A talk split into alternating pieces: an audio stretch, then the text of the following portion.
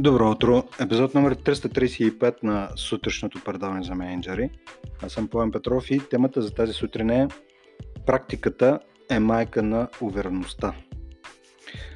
Първоначално имах идея да, на заглавието да бъде подготовката е майка на увереността, а, което също е вярно, но си дадох сметка, че освен подготовката, а, все повече, поне в а, моята работа, практиката е източник на увереността а, а не толкова самата подготовка, защото повече време прекарвам в практика и събиране на, на обратна връзка директно от реалността, от хората, с които работим, от екипа ми и все по-малко време а, отделям толкова за подготовка. Тоест до някъде самата а, практика е, е и подготовка.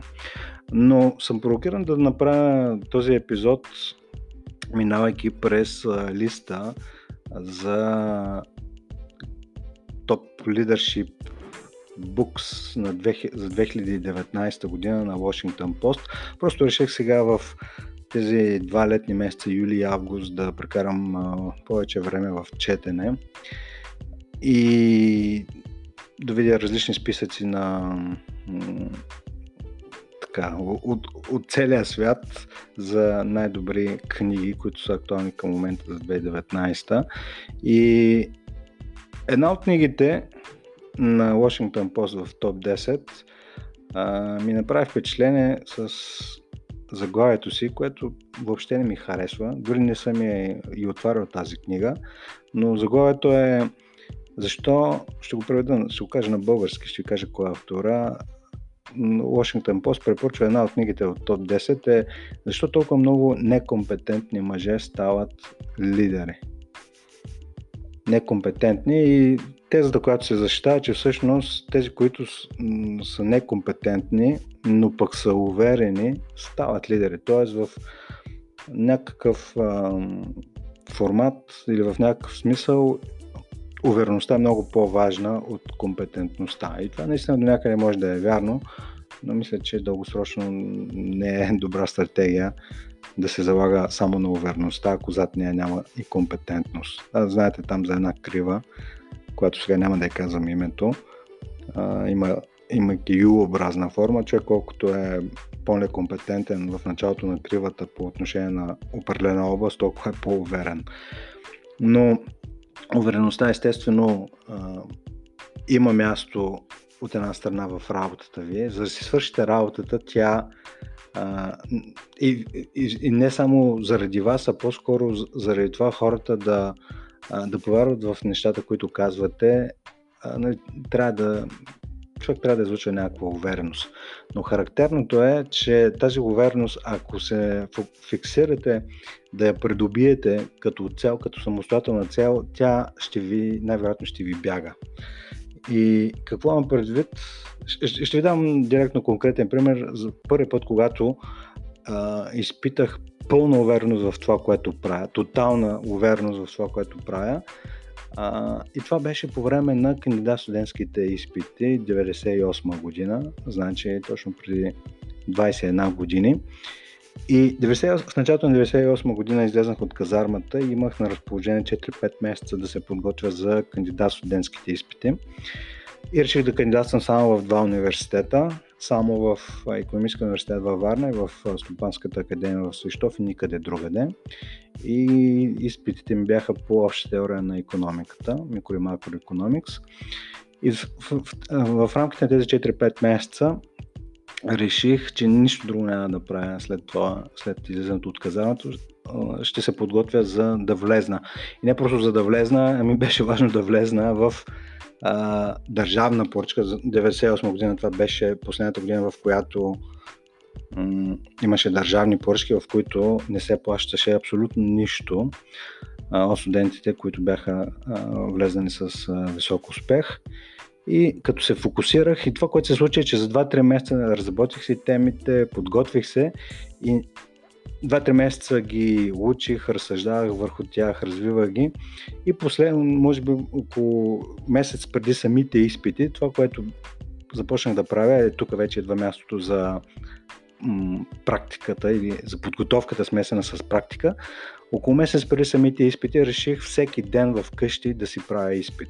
Абсолютно всеки ден, който стартира по същото време, в което стартира в университета, завършва по същото време, в което ще завършва там и церемонията по избиране на темата е същата.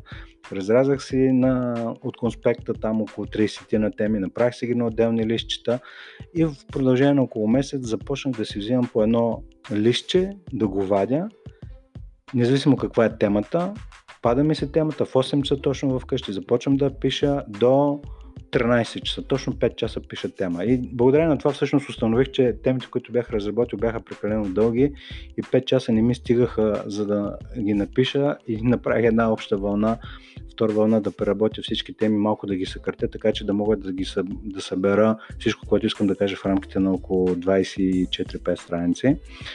Та, един месец преди самия изпит, аз всеки ден ходих на изпит.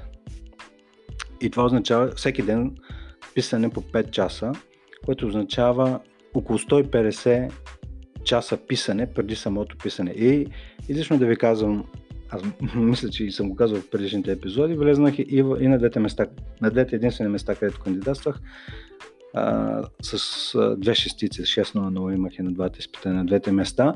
Но хар... интересното е, че в момента, в който идва, а, изпит, а, дойде деня на изпита, без никакво колебание, пълна увереност какъв ще бъде крайният изход от самите изпити. А, т- с такава лекота минах, толкова бях уверен в това, че не само, че ги взема изпитите, не бях уверен, че ще бъдат с пълни шестици, но бях уверен, че ще, ги, че ще е с висока оценка. И то е единствено благодарение на това, че болка познавах темите, бях ги минавал и вече чаках нали, да мина през тези изпити и да си почина лятото. И, и го давам като пример това нещо, защото благодарение на тази подготовка, увереността пристигна. Тоест аз не, не си поставих като за цел да бъда спокоен на изпитите, което до някъде погрешно според мен. Менеджерите си поставят да бъда спокоен, когато правя презентации, да бъда спокоен, когато давам негативна обратна връзка, да бъда спокоен, когато водя трудни разговори, да, т.е. Да, да бъда спокоен, хладнокръвен, да съм уверен в всичките тези неща, които един менеджер трябва да прави като цел.